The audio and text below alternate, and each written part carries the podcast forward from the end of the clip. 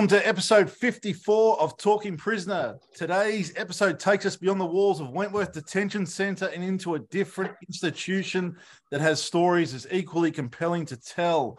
My special guest today is Governor Eddie Mullins, who is the governor of Mountjoy Prison in Ireland. Now, for those unfamiliar, Mountjoy Prison is one of the most significant correctional facilities in Ireland with a long and storied history dating back to its establishment in 1850. Eddie Mullins' tenure at Mountjoy gives him a unique perspective on the correctional system and a wealth of experience and insights, which he has graciously agreed to share with us today.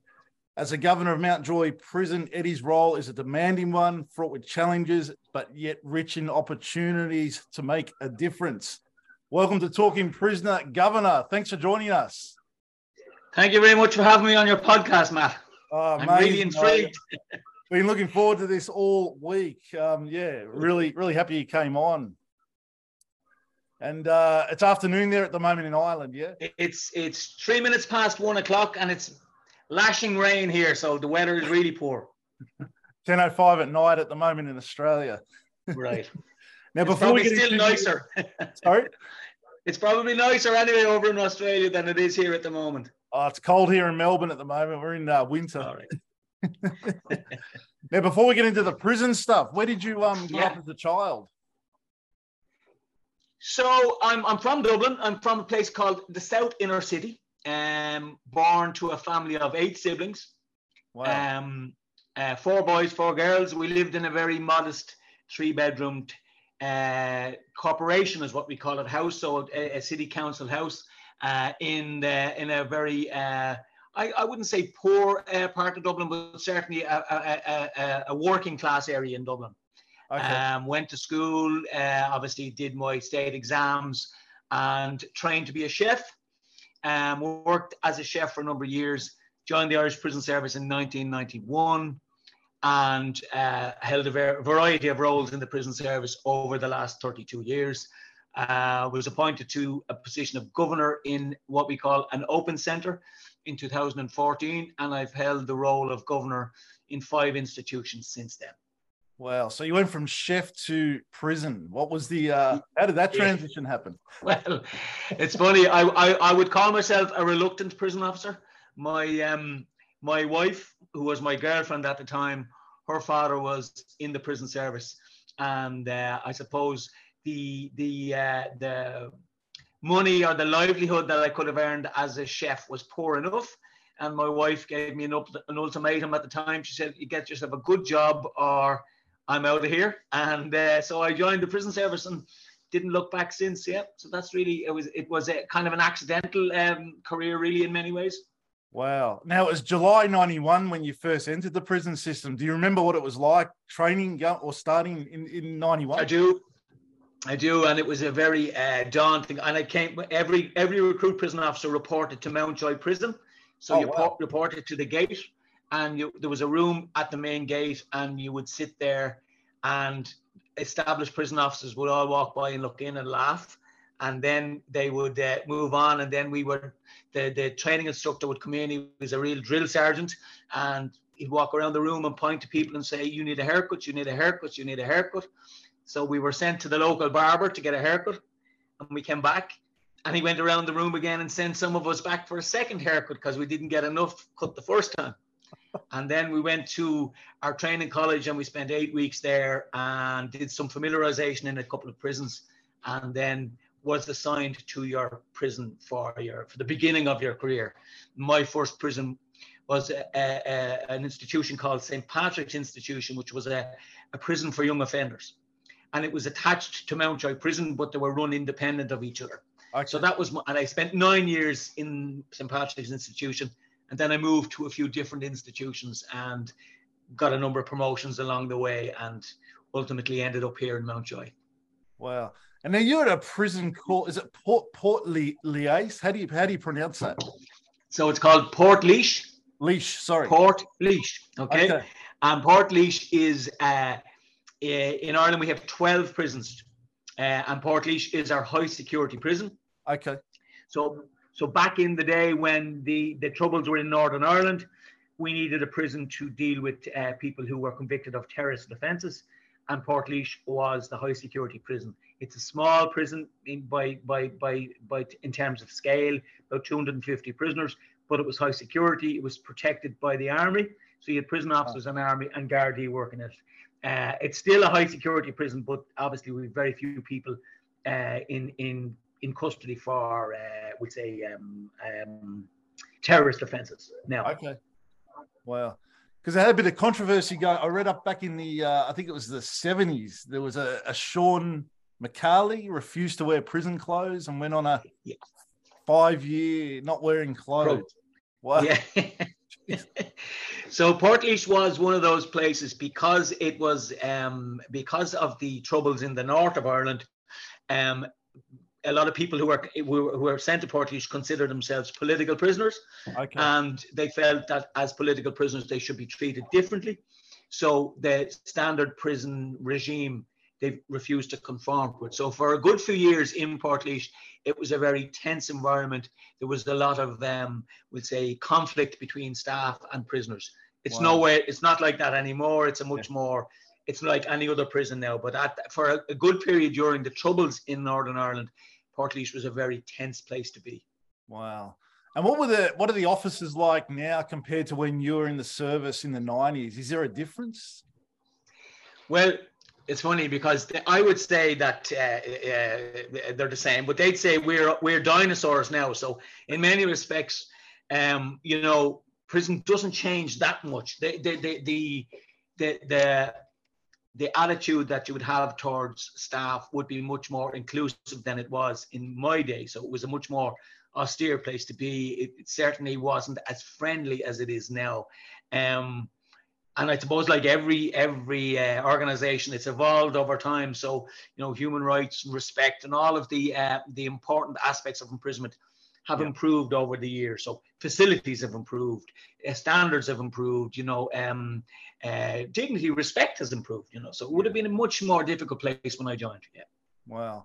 And can you give the listeners and the viewers, because we're on uh, we're on podcast and the YouTube channel, your daily, you know, as a governor, what what do you do daily when you come in, in the morning? So, yeah, so I, I usually come in about eight o'clock in the morning, and uh, the first thing we'll do, we'll have a management meeting. So we'd have meet with our chief officers and the other governors who work in the prison, and we would discuss our numbers. So one of the issues in Irish prisons at the moment is overcrowding. So we have additional prisoners sharing cells that we wouldn't have had uh, 12 months ago or 15 months ago. So that creates a bit of a problem. So we look at how many people we got in the night before. Do we need to transfer people out? Do we need to send people out in temporary release? And we liaise then with headquarters, which is our, would say, our operations directors, about how we might move some prisoners on if they're coming towards the end of a sentence or if the sentence is, is a short sentence and they, they're suitable to go back into the community. So that's our management meeting. We have that at nine o'clock every morning. And then we'll go around, we'll divvy up the prison. So the prison is today, for example, in Mountjoy, there's 808 prisoners. Wow. So each governor and chief will walk around the prison and meet prisoners and talk to them. And, and it's, it's what, what, what we call a governor's parade. So it gives the prisoner an opportunity to meet the governor, make some requests, they might be requesting simple things. They might look for a transfer to another prison. They may be looking for temporary release. They might be looking to engage with counselors, addiction counselors, psychologists, and they use that opportunity in the morning to talk to the governor in chief to make the requests. And of course, we'll also deal with disciplinary issues. So a yeah. prisoner is on a disciplinary report. We take that opportunity in the morning to deal with that disciplinary report. So it usually takes about an hour in the morning. Then we come back and we'll do you know there's lots of correspondence. There's lots of uh, engaging with other prisons uh, engaging with the staffs. And your day is pretty full doing do, you know doing the all of those kind of tasks. So it's a busy day. And i'd usually wrap up around five o'clock in the evening.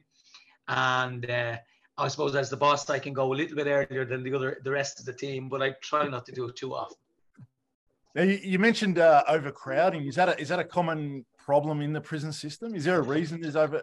Is there more inmates coming in than normal, or? Yeah, so I suppose there's a couple of reasons. Um, uh, the population the, of Ireland has increased. So, I mean, uh, when I joined the prison service, our population was about three and a half million, and it's now five million. So naturally, the population, as the population grows, the number of people going into prison will also grow. Uh, there was a certainly a backlog from COVID. So when COVID which so for the two years of the COVID pandemic, um, we reduced our prisoner numbers by greater temporary release. Our courts were closed, so there was a delay in prosecutions, and, and, and all of that now we're starting to catch up. So there are more people coming into prison. Wow. And we haven't built any additional prison space in the last five years. So we're now in a position where we're looking at two things. One, alternatives to prison. So not sending people to prison in the first instance, but also building additional accommodation to deal with the with the with the additional numbers. And that's going to take some time. So we're just in this bit of a crisis at the moment that we have additional we have additional numbers and we don't have the capacity. Wow. Now, before you said you talk about when you go home, now I, I am interested to know you got a big, huge, demanding job there. Do you find it hard to switch off when you go home? You're at night, you're thinking about the prison, things that are going on.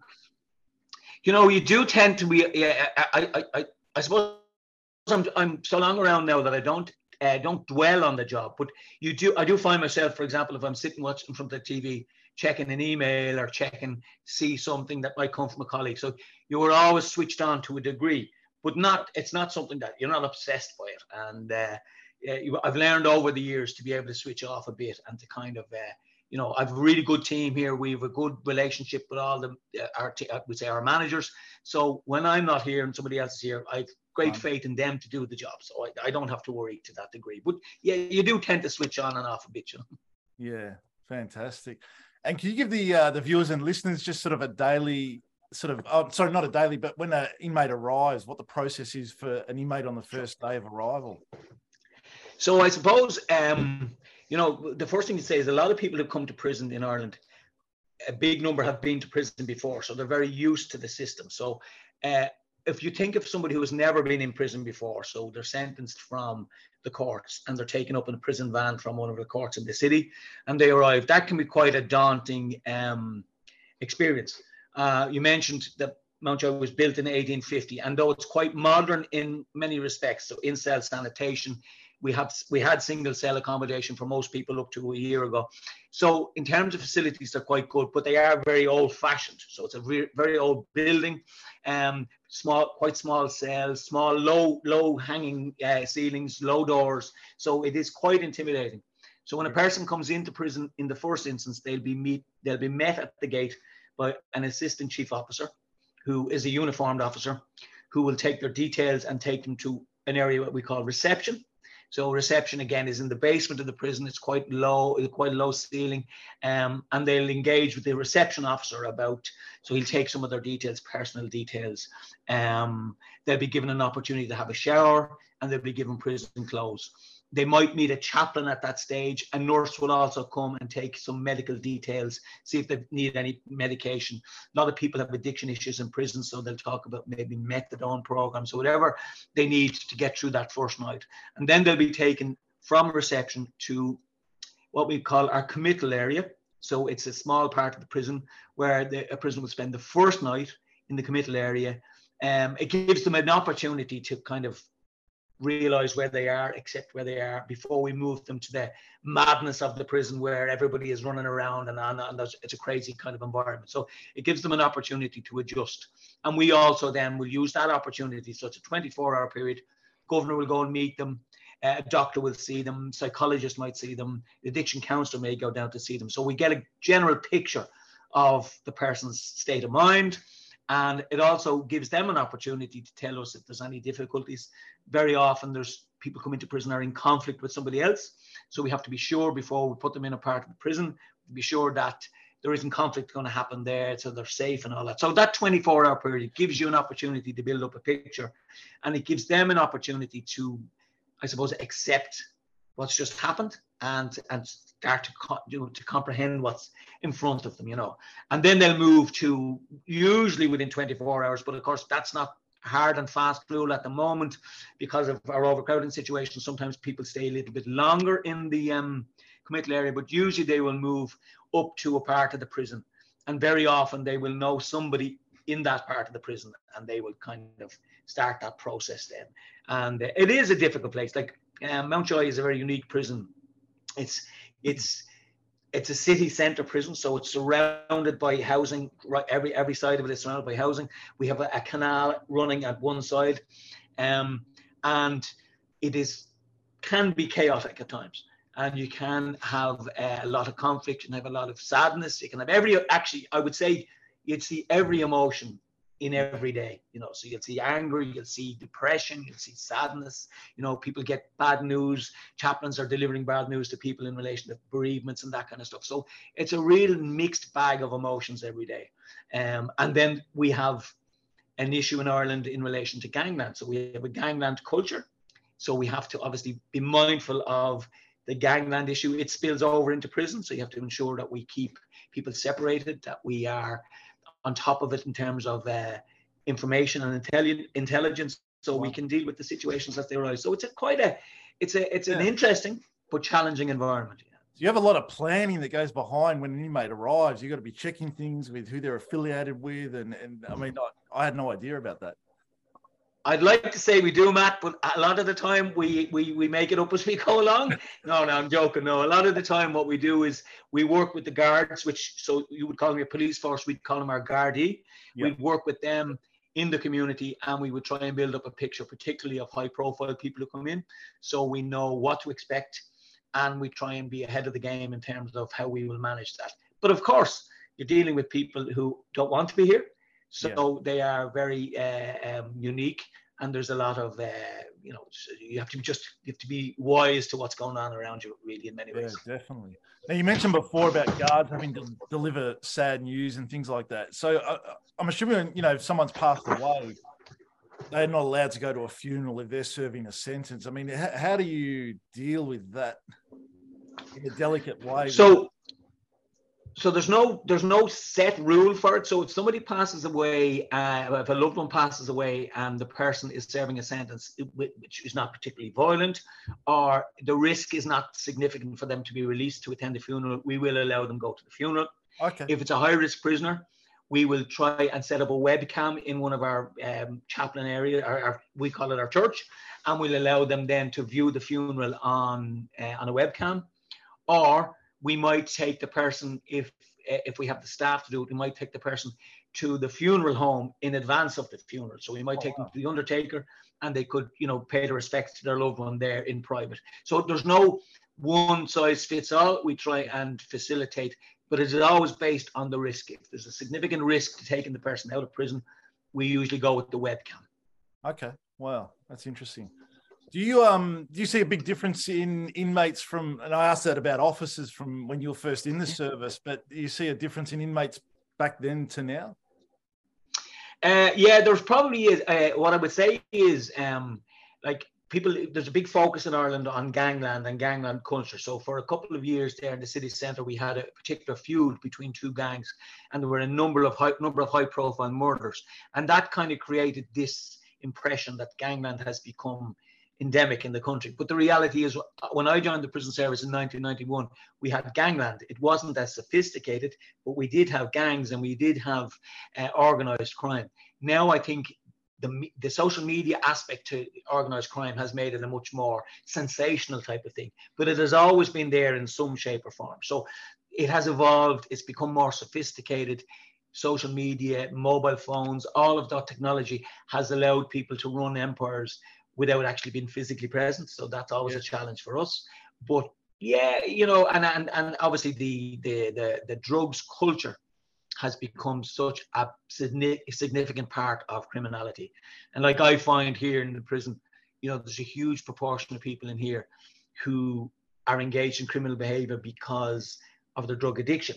So they are probably engaged in crime to feed a habit Okay, they're not becoming millionaires or very, very. Uh, they don't live lavish lifestyles out of their criminal behavior, but they're the people that tend to be tend to be apprehended and tend to be sentenced to sentence, you know, to to, to, to terms in prison. So it's a it's a it's a very mixed bag in terms of uh, the type of people we have in prison.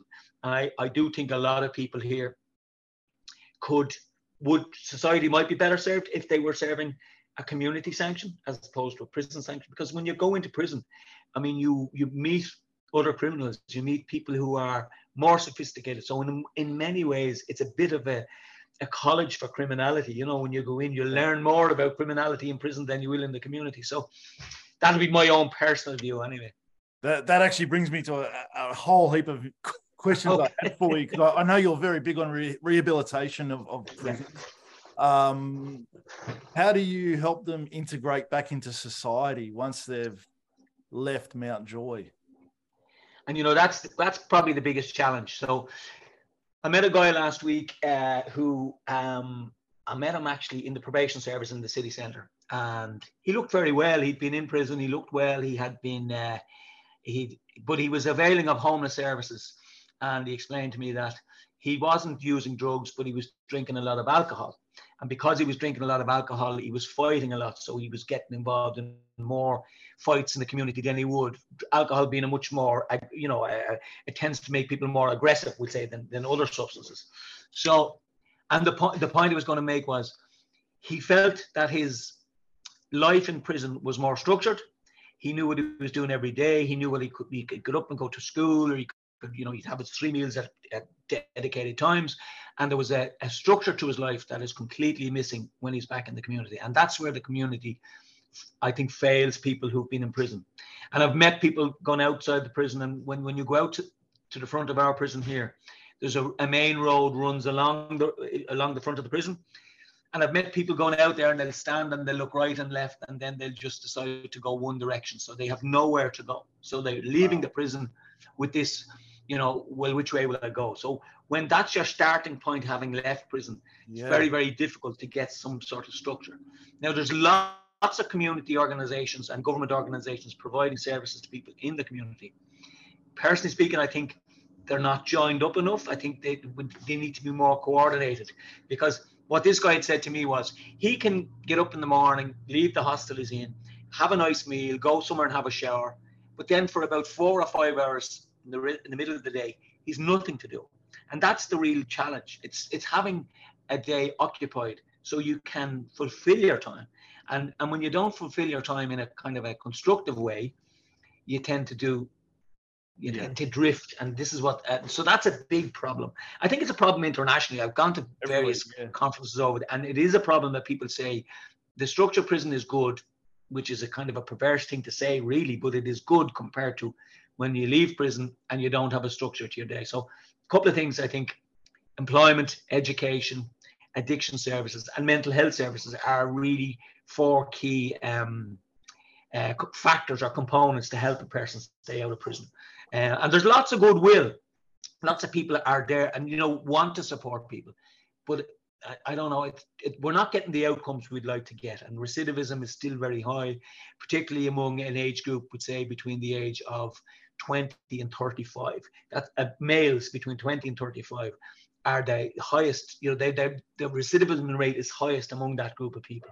And I find, because I'm so long around now, that you talk to people who have, we'll say, steady relationships or have children, and they are the driving force forces keeping them out of prison. So trying to be a good role model to the to a, to a, a child is a big factor in many many people's motivation to stay out of prison. But if you're young, free, 20, 30 year old guy, you don't have that same um, uh, pressure and you don't have that same sense of responsibility.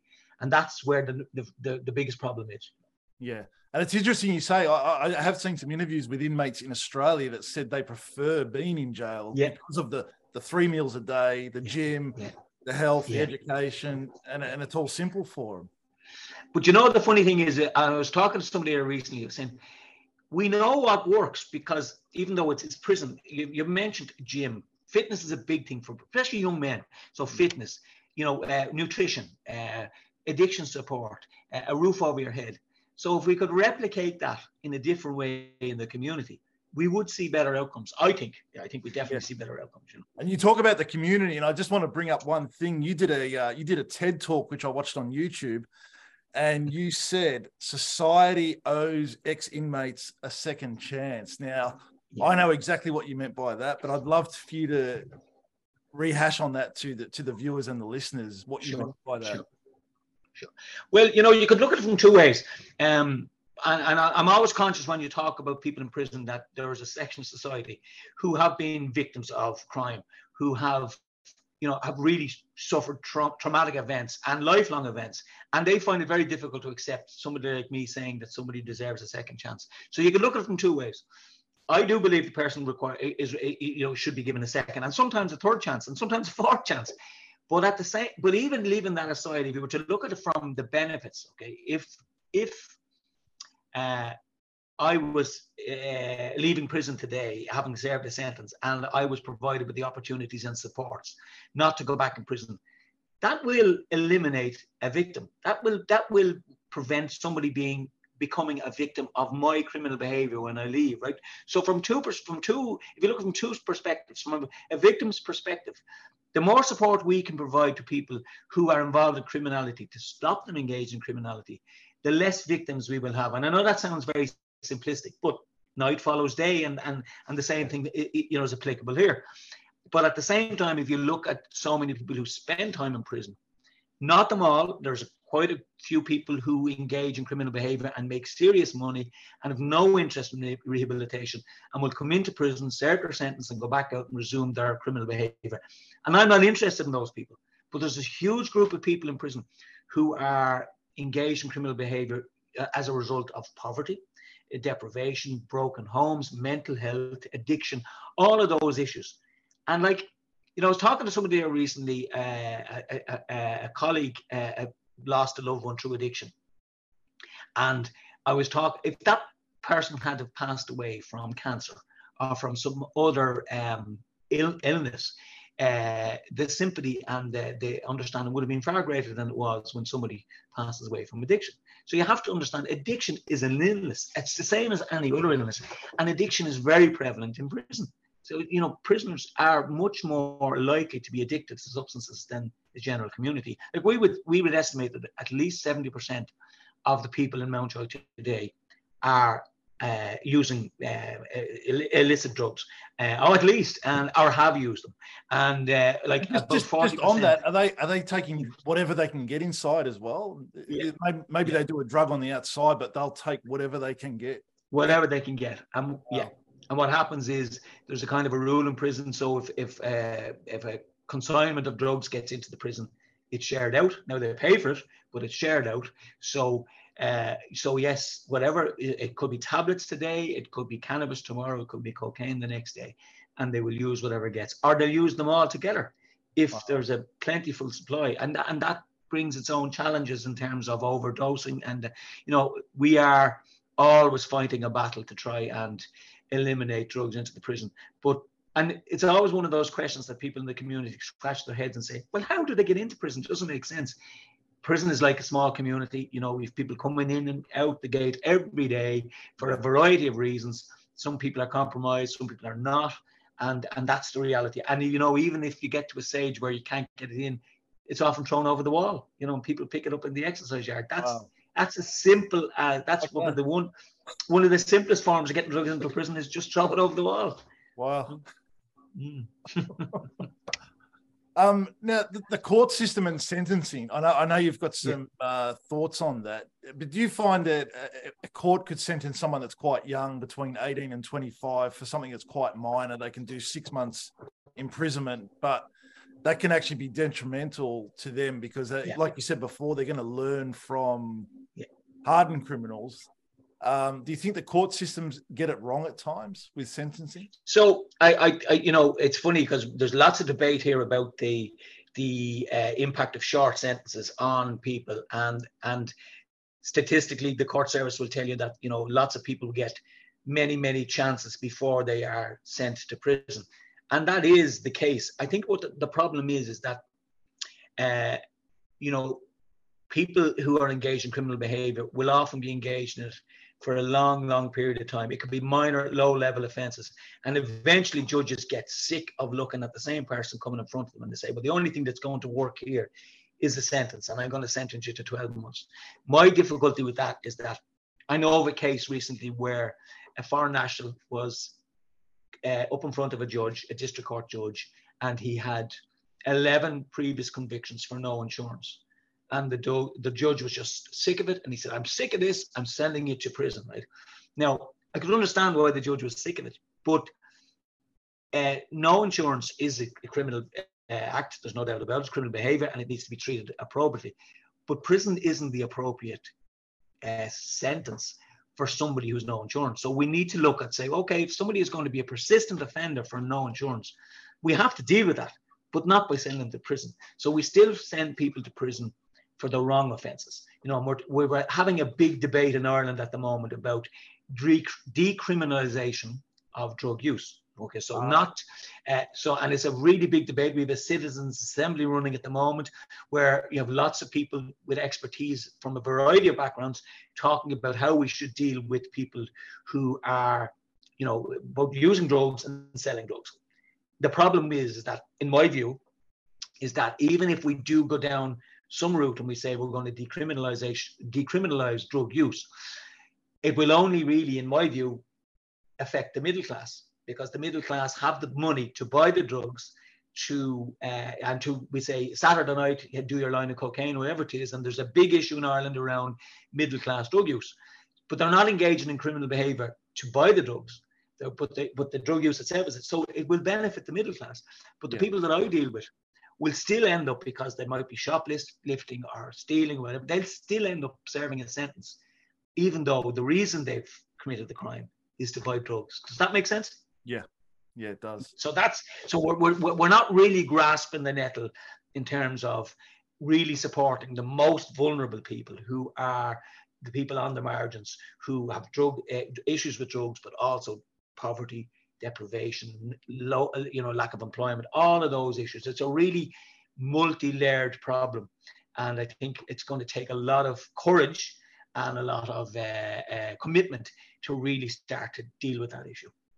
Do you uh, do you think politicians understand all that, or the prison system and how it works? You know, I, I have to say, I, over the last year, I've engaged with politicians quite a bit.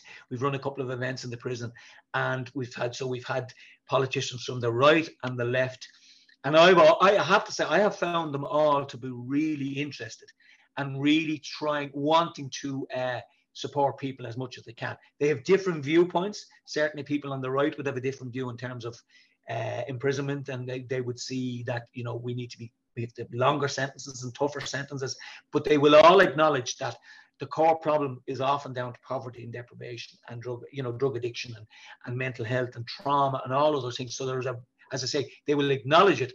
Their, their methods of dealing with it might differ, you know, to some degree. But I, I have found them to be engaging and willing to come in and listen and talk to us. So yeah. You know, I think that, and I think, you know, podcasts like your own, Matt, and all, all you know, organizations having these conversations and bringing it to a wider community will only benefit the people Definitely. in the, on the margin society eventually, you know. So Definitely. well done on that. Um, something you mentioned before about an inmate when they're released and they they literally walk out and left or right is one thing you've got the spent conviction scheme, which I know you've spoken about before. So there's mm-hmm. convictions that are recorded on an inmate's uh, record. I think it's for seven years as a minimum. Yeah. Is that right? Yeah. So yeah. do you think that needs to change where, because I mean, it would be very tough for an inmate to seek employment with a, with yeah. a um, I think there's two ways of looking at it. I think, yeah, and we have we have some very progressive politicians who have brought legislation to our legislator to deal with the spent convictions bill. It's called the spent convictions bill, and to try and um, and to make it, you know, to to, to limit the impact it's had on on people's abilities to get employment. I think what's a bigger issue is public perception about uh, people in prison. So we need to get people more willing to um, to take on an ex-offender, regardless of whether he has a conviction or not.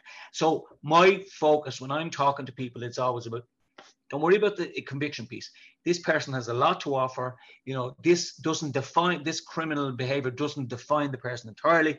You know, if they were given the supports, and I think public opinion is changing a bit. Like we do see state organizations now trying to employ people um, who have convictions, uh, where it was almost impossible to get a state job if you had a conviction before.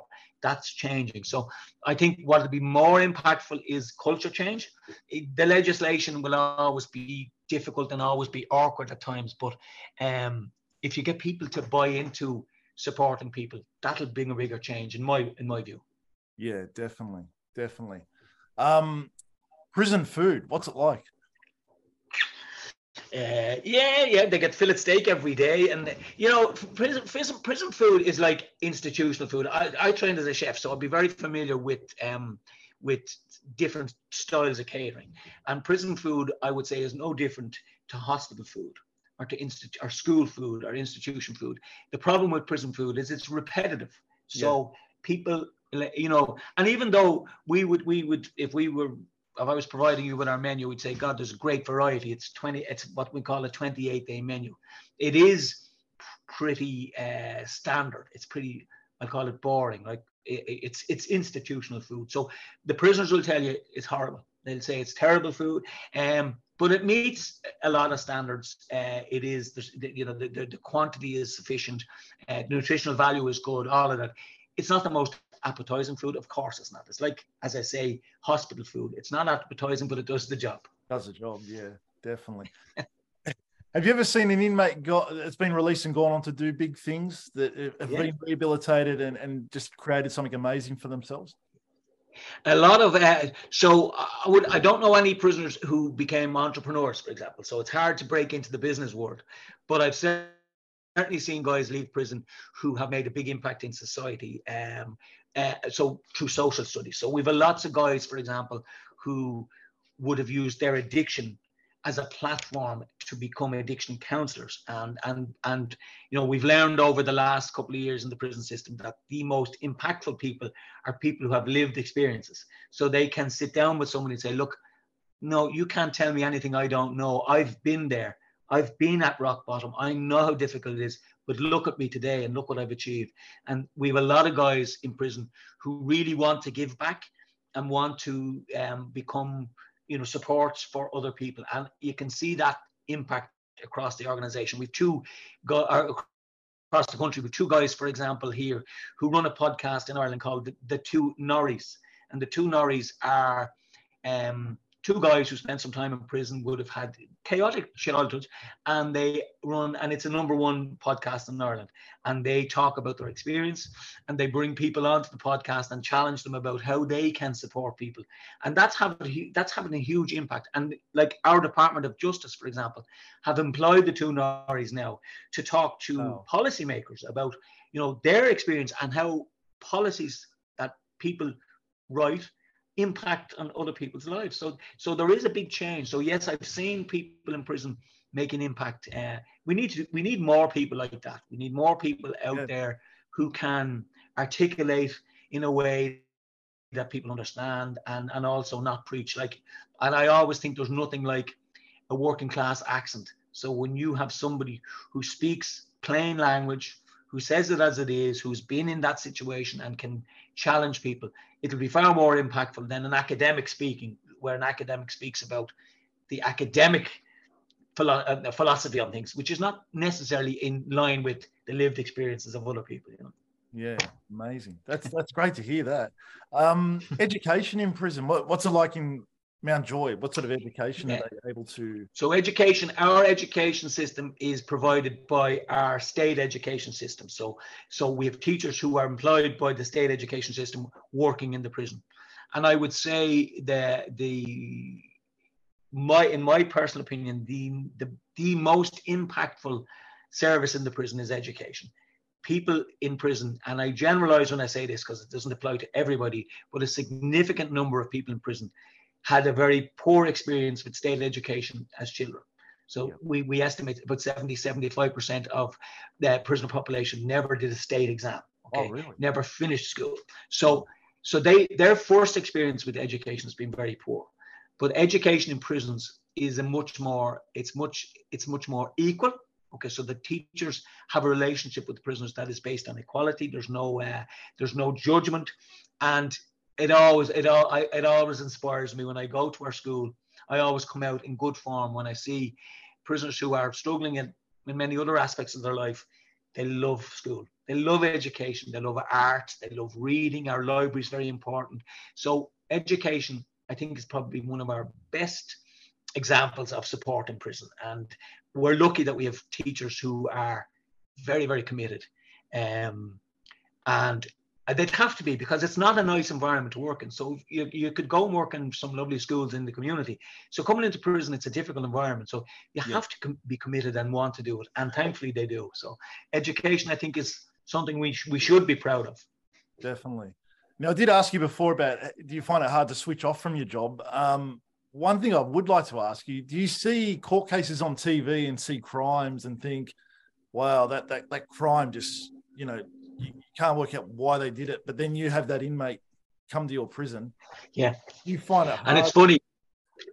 I don't find it hard to, uh, to be honest with you, and, and I would say all of my colleagues, or 90% of my colleagues would say the same thing here. Um, I think part of our training and part of our uh, uh, daily routine makes you somewhat immune to get too engrossed or embroiled in the nature of the crime.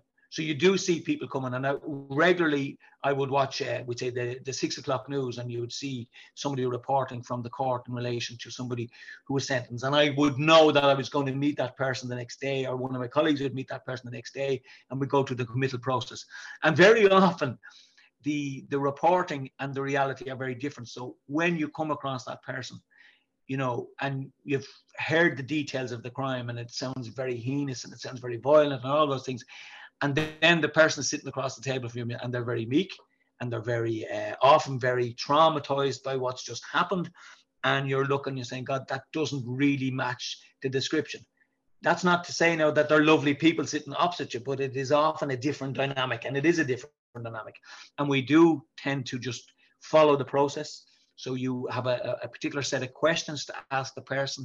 You get an understanding of how they feel, um, and and and just take it from there. And I rarely, I mean, I'm sure, I can't think of a particular instance now, but I'm sure in the past I've gone away and said, "Oh my God, I can't believe I just met that person." But it rarely happens. You know, you just it's a job.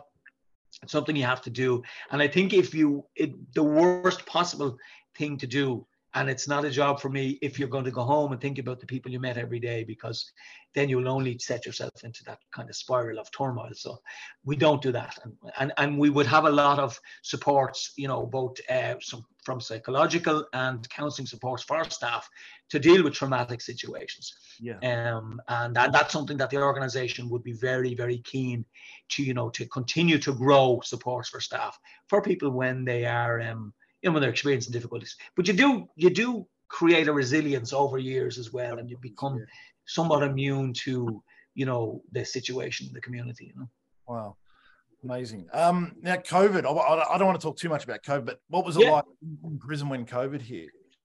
So, COVID. The funny, the funny thing about COVID is Ireland was held up as a, a model of best practice. We had very, very few outbreaks. We had two people um, who died and their deaths were attributed to COVID, but they didn't die from COVID. You know what I mean? So they had they had um, uh, other health underlying health issues and COVID. Then the two combination of both, they lost their lives. But so we managed COVID extremely well in terms of the, containing it, yeah. um, and we had we had outbreaks, but we contained them. We dealt with them very effectively.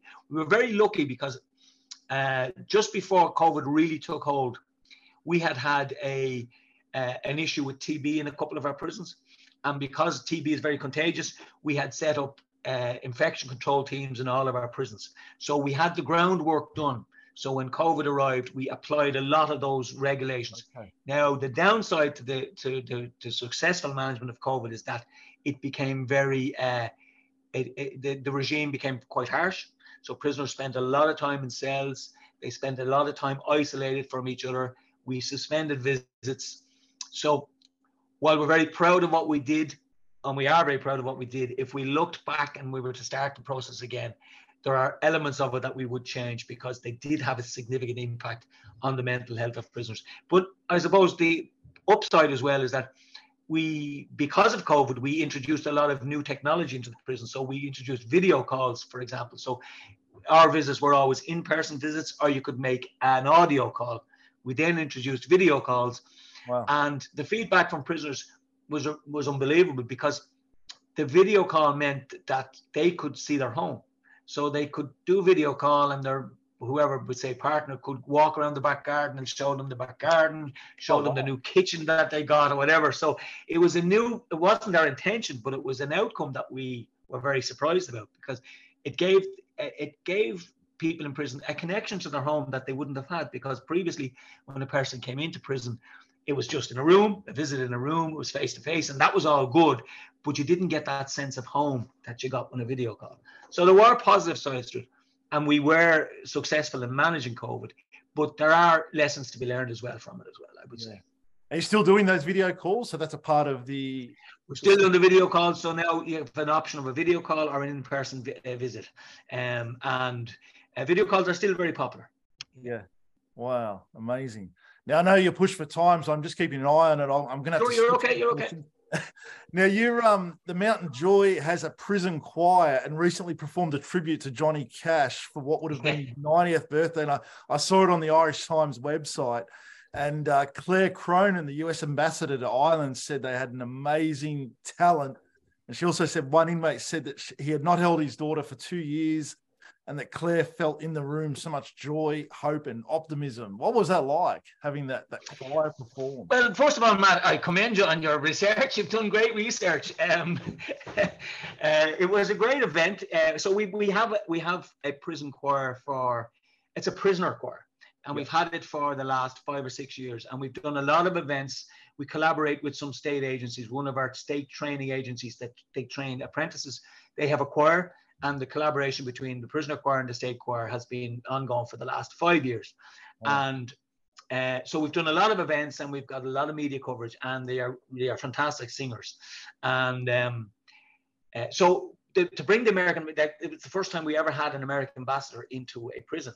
And uh, Claire Cronin is a very progressive type of lady. She's very uh, interested in social issues. So it was a great experience for her. It was a great honor for us to have her here. And it just created that fantastic environment um, or that atmosphere. And as that chap who said he hadn't told his daughter for two years, uh, that was in relation to COVID. So COVID had just ended. This was one of our first public events. And you could see the emotion in the families getting in to spend some time. And like when you bring families into a prison for an, an event like that, it's much more relaxed. So people come in, they can have tea and coffee together, they can sit, they can they can sit in nice little groups and talk for a while. So it's a nice environment, and that was the real positive uh, outcome from this event. And of course, Johnny Cash being yes. synonymous with prisons in many ways. It was he was he was the ideal person to, to tribute to give to pay a tribute to, um, and uh, plenty of his uh, songs have prison connotations in them. So it was just it was a unique event. You know, it was really good. Yeah. Uh, the Irish Times quoted something funny that you said that uh, you, are thinking about taking them on tour. Yeah, yeah, yeah. You see, uh, there was a, we, you know, but it'll be to other prisons, is what we told them. and also, um, inmate Patrick said that he never expected for this to happen, and the sense of being somewhere and being with people was so overwhelming. But he, but he loved it. Um, I mean, that must have been for the inmates being. Yeah, and, and, you know, the funny thing is, um, what we take for granted, like we think, you know, you know, even talk, even even you know, engaging in the conversation with somebody. Um, uh, it can be a variety of conversations. Prison conversations are u- usually very restricted to uh, food, visits, drugs. You know, so conversations among the inmates themselves are all very much centered around a small group of subjects. So to bring somebody like the American ambassador in and have a conversation about Johnny Cash, or to have a conversation about, you know, American culture and all of those kind of things, are very you know that we take them for granted because we do it all the time but for prisoners it's very unique so yeah. he, patrick is right it was a very um uh, i suppose inspiring uh, event for the lads themselves and you know the great thing about these events as well is that very often there is a culture of uh, uh, them and us. Okay, so prisoners always feel that you know we are the bold people, and in uh, events like that, there's a real sense of equality. We have a park run, for example. We, we have a park run here, every, that as well. Yeah, so our park run is every Saturday morning, like every park run in the world, and we bring people in from the community, and it's seven and a half laps of the prison. They run the, together, and then the best part of the park run is the social piece afterwards. So the people who come in from the community, and usually from running clubs or sporting organisations or community organisations, and they have no connection with the prison, but they spend an hour then afterwards where we all have a cup of tea and a cup of coffee and a chat, and they. I, I don't know of any person who hasn't left the prison absolutely, you know, overjoyed and completely taken aback by that our conversation with prisoners because they have a perception of the crime and nothing else. So when you get to have a conversation with somebody and they talk about their children, you know, where they came from, you know, what they train, you know, what uh, employment they had and all that, it humanizes it to a degree that people don't understand. So the park run is another example of uh, breaking down barriers and creating an environment where people accept that people have done wrong, but at the same time, they, it doesn't necessarily define their whole personality. So we love, and we've always been, I mean, I've always been passionate about engaging with the community and bringing the community in for as many events as possible. Because when I joined the prison service, nobody other than prison staff, prison contractors, or prisoners, or maybe legal people came into prison. You never brought communities in. Wow. Now we we really value the impact a community can have on people in prison. And we also like to engage with the community in terms of how we can support the community. So, for example, Mountjoy has a horticulture area, and we donated hanging baskets to all of the old folks in the community, and we would give them plants and planters and all of these kind of things to show that we're part of the community and we're here to support the community as much as we can. Wow, you, I mean, you're doing amazing things there. That, that's just. Ah, we're not really, Matt. We're, we're just trying to we're just trying to come up with new ways of yeah. of supporting people and also giving uh, you know putting a more balanced uh, perspective on on people in prison. As I said earlier to you, there are people in prison who are not interested. They yeah. want to come in, do their time, and get out and rebuild their criminal empires. But they are the minority. The majority of people are embroiled in criminality because of their circumstances. Now that's my view. Some people will disagree with you, but that would be my view. Yeah. Now, having the inmates being able to talk to the public, do you find that helps them re-engage with people yeah. when they get out? I think so. I think so. Uh, as I said, unfortunately, the community supports are not there to the extent they should be. So you will often find people will regress when they go back out when they leave prison, and because of isolation, like not a lot of people I've talked. I've met a guy recently on Grafton Street. Grafton Street would be our most fashionable street in Dublin, and I met this guy, and uh, it was nine o'clock at night, and he recognised me, and he he was we'll call it worse the worse for the wear. So he probably had taken some um, sort of drugs, and but he knew who I was, and we stopped the talk, and uh, he um, asked him how he was, and he said he was. I won't use the term. Maybe it's it's probably not the right podcast, but he was in a bad way. Now you can say whatever you like. Okay, so he said he was fucked, right? And he explained that he was back using drugs, and uh, but the really sad part about, I suppose I'm saying this in a very long-winded way, was he had told me the last person he spoke to was the person who gave him his breakfast in the homeless shelter. That was about 15 hours earlier. So he's walking around the street completely isolated. And like when you go to an area like Grafton Street, you have the best of shops. It's very, very, very middle class, and you have people buzzing around, and it's a really cosmopolitan place to be. And this guy in the middle of that is completely lonely, and it really is an example of you know of, of a two-tiered society. And you know, unfortunately, it's not unique to Ireland. It's all over the world. I'm sure you've similar problems in Australia, and uh, you know, and I think it's important that we highlight that as much as we can. Definitely. Are you in uh, are you in regular contact with other governors of prisons, just sort of bouncing ideas off each other? Yeah, yeah, we, we'd have a very good network. Um, we'd have a very good relationship. Um, uh, because it's a small organization, so our policies are centralized. So we would meet officially every month and we would talk about how um, new initiatives. And as I say, overcrowding is a big issue. So we de- how we will deal with overcrowding. If there's a particular issue with drugs, we'll talk about that. So we'll have a, a very collaborative uh, team, but we'll also be very competitive. So if one prison does something, the other prison wants to do better, you know, that kind of thing. So that that exists as well, you know. Fantastic. Um, female officers. Do you have female officers in a in a men's prison? We do. You do. do. Uh, and I suppose when I joined the prison service, the ratio was 10% female in a male prison and 10% male in a female prison. Now, that's not the case. There's no strict um, guidelines. So you would have a lot more than 10% in a male prison and, and vice versa in a female prison. Um, but I suppose the, the reality is it would be it's a it's a it's a strange environment at the best of times in a prison. It'd be even more strange if you had just male staff and male prisoners. So you do need the female influence, and it's very significant.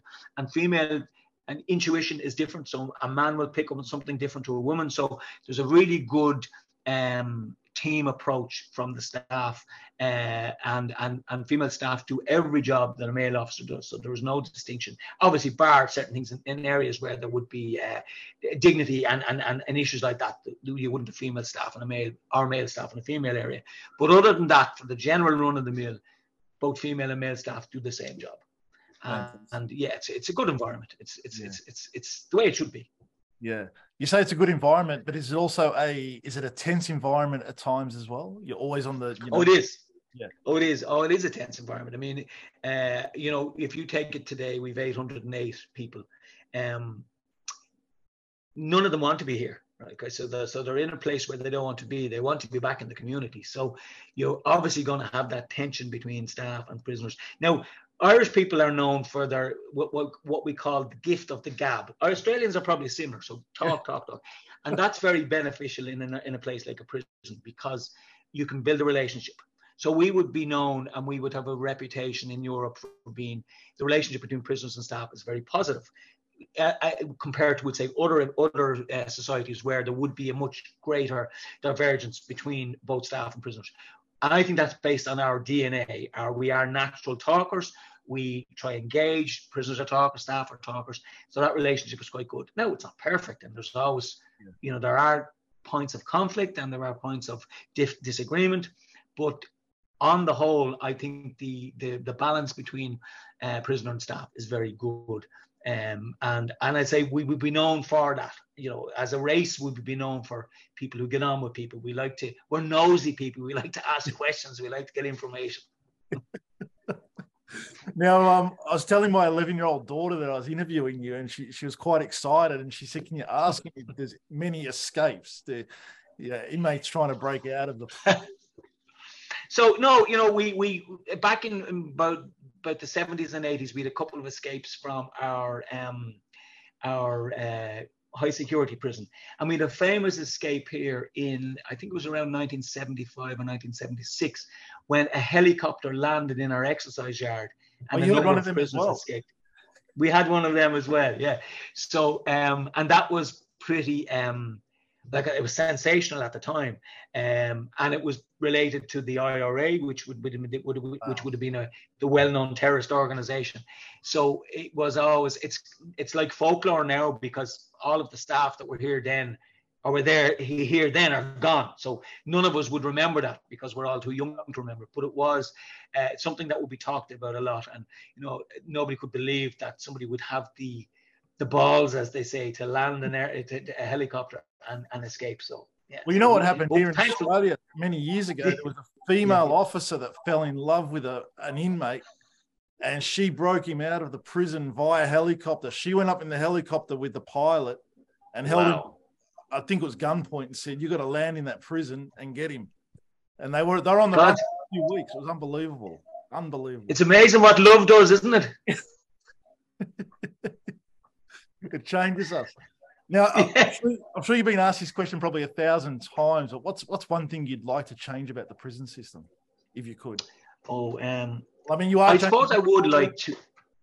Sorry. You are changing many things, but. Yeah, no, no, no. I, I, I suppose I. It's a, it's a kind of a noble question, isn't it? It's an aspirational question. I would like to see, um, and I suppose I've touched on it as we talked here. I would like to see opportunities for people leaving prison, more opportunities, a more tolerant society. I think now I think Ireland is a pretty tolerant society anyway, but I think there are still uh, there's still a journey to go in relation to supporting people leaving prison, and I think we have to, you know, it's as I say, not everybody, uh, and a big majority, I think, of people in prison have multiple issues like mental health, like, like addiction, like poverty. And they are the underlying factors that have brought them to this period in their life. So I think we need to be. Um, Ireland is a wealthy society now; like the economy is really booming. So I think we need to be more uh, conscious of people on the margins of society and support them in a greater way. And I know that sounds very noble, but like I have to say that, and I, I think it's important that more people say that. Who you know, people who have an opportunity to maybe influence that they say that a bit more often. So it's a bit noble, but that's what I'd like to see: a bit more opportunities for people. Definitely. Do you? And, I, and I'm not singling anyone out, but do you think people that come from maybe sort of like poverty as younger kids, or their parents have been in and out of jail, so they've seen that life, that they tend to become like that as well? Do you, do you find that? Well, the statistics will bear that out. The, the, the reality is one in every two people in prison in Ireland will have had or known a family, will have had a family member or known somebody in prison. So it's very much intergenerational. There's no question about that. Um, and like it's it's both it's both related to you know environment and families. So and we've always said, and the and the funny thing is, if you talk to people in prison, you know, I, don't know of any prisoner who's never said to me, I really don't want this for my children, right? But because of circumstances and because of the fact that it has been part of that family profile, very many people do end up in prison. So what we what like in, in without giving up on people who are already in prison, if you can really target and focus on people, on the on the children of people who've been in prison and the and the families of people who've been in prison, that will probably deliver greater results for the next generation. But yeah, it is intergeneration. There's no doubt about that. It's absolutely intergenerational. Yeah, yeah wow, unbelievable. Um, weapons are they are they a big problem in, in, inside? So weapons are a problem in every prison, and I suppose here you'll find that you know people will, will improvise and make weapons. Um, so uh, we don't have a, a huge uh, cache of uh, of genuine weapons, but people will fashion weapons out of objects, and and so yeah, weapons are a problem, and you know blades in particular, things like that are a problem. And what we do from time to time is we run an amnesty in the prison, so we will we will give people the opportunity, particularly if there's been a spate of attacks or a spate of, of slashings, as we would call them, we would we have a, a Red Cross uh, volunteer program here, and we would run a an amnesty through the Red Cross, and that would give an opportunity for people to take weapons out of it because oh, very wow. often people ca- they will very often carry weapons, and they will say as a form of defense, but of course, you know. Both people will say the same thing, but when when one person pulls a weapon and the other person pulls a weapon, it doesn't matter who's defending each other. They're now in a situation where they can cause down harm. So we do have a problem with weapons, and I think it's kind of a, again, it's a standard problem across prison systems across the world where weapons are, you know, a reality. We try and take them out of the of the environment as, as much as possible. Yeah. Have you ever seen a weapon made thinking, what the hell is this? Like, how did they come up low, with low, I mean, I mean, it's amazing. Like, you know, I've seen toilet brushes, for example. You know, we say, you know, prisoner has a toilet brush in the cell and it's a basic requirement. You know, people need them, and you'll come in, you'll see a, a, a, a dagger or a spear made out of a uh, wow. out of a toilet brush that can do serious, serious damage, and lots of other things. That's just the one thing that comes to mind now. Yeah. But you know, it is incredible what people can do design. You know, with the most basic of uh, of pieces of equipment, and you know, you're you're often amazed and you know, it's incredible You say, how did they, how did this happen? You know, yeah. But that's the that's the human mind, you know. They, that's the way people a lot of time to think and they look at something and say we would never see it as a weapon. Yeah. They would see an opportunity and create a weapon out of it. Yeah, that's fine. Yeah, I'm being mindful yeah. of the time. I could ask you a thousand more questions, but uh, last one. What's sure. next for Governor Mullins? What what's what comes after this? What what would you like to do? So Matt, here's an interesting one for you. This is a bit of you're getting breaking news here now. Okay. I am so I'm retiring from the prison service next week. Next week, wow. Next week. And I've been appointed to the role of CEO of an organization called Merchants Quay Ireland. And Merchants Quay Ireland is a homeless and drug addiction service. So I'm, I'm moving into a different sphere. Um, a lot of the clientele who we would have in prison would avail of the services of the organization I'm going to. So I have a lot of, there's a lot of transferable skills but it is a new it's a new uh, lease of life for me it's a new departure i think it's the right time so you're getting hot news off the press breaking news right here wow. breaking that's, news that's a big loss to Mountjoy i mean i, I ah, it's not no we have a great team here. It's not, you know, I mean, I've enjoyed my time, but there is a really good team, and the person who's taken over from me will do a, a better job. I've no doubt. Are you going to miss it? I, I will miss it. Yeah, I am. I'm emotional about it in some respects because I've enjoyed it. I do like it, but I do. I'm really excited about the role I'm going into, and I think I can hopefully add value to that in some way as well. So that's that's my objective anyway. Amazing! Congratulations. I mean that. The, yeah. Thank you very much. Uh, it's been such an honor to speak with you. I was really looking forward to it when you said yes. I, I couldn't wait for you to come on and. Uh, have a chat with you. You're welcome back anytime. So uh, thanks, man. I hope I didn't let you down though. I hope you got something. Oh, no, it's been it, amazing. So. I really appreciate it. I'll um, I'll wrap up. That was episode 54 of Talking Prisoner. Please like and subscribe to our YouTube channel and share this interview everywhere you can. It'll also be available across all the podcast platforms, including Spotify, iHeartRadio, Apple Podcasts and wherever you get your podcasts from, and also on the talkingprisoner.com website. It's been an absolute pleasure. Thank you, Governor Mullins. Thank you very much, Matt. I used to give her roses. I wish I could again. But that was on the outside. And things were different then. We'd build our world together, sharing all the love we'd known. Till I had to face the nightmare, waking up alone. On the inside, the sun still shines, and the rain falls But the sun and rain are prisoners too.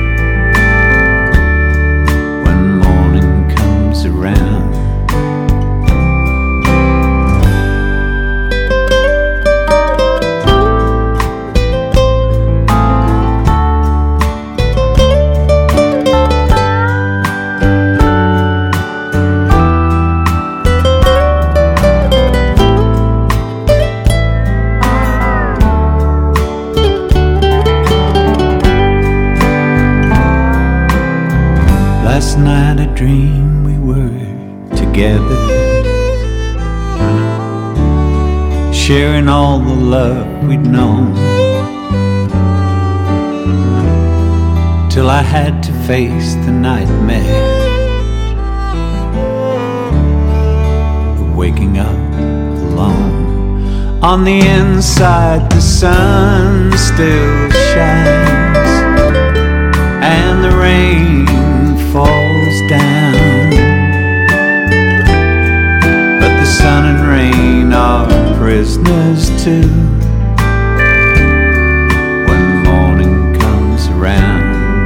On the inside the roses grow. They don't mind the stony ground. But the roses here are prisoners too. When morning comes around, I used to give her roses.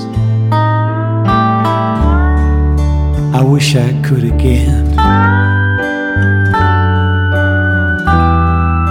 But that was on the outside. Things were different.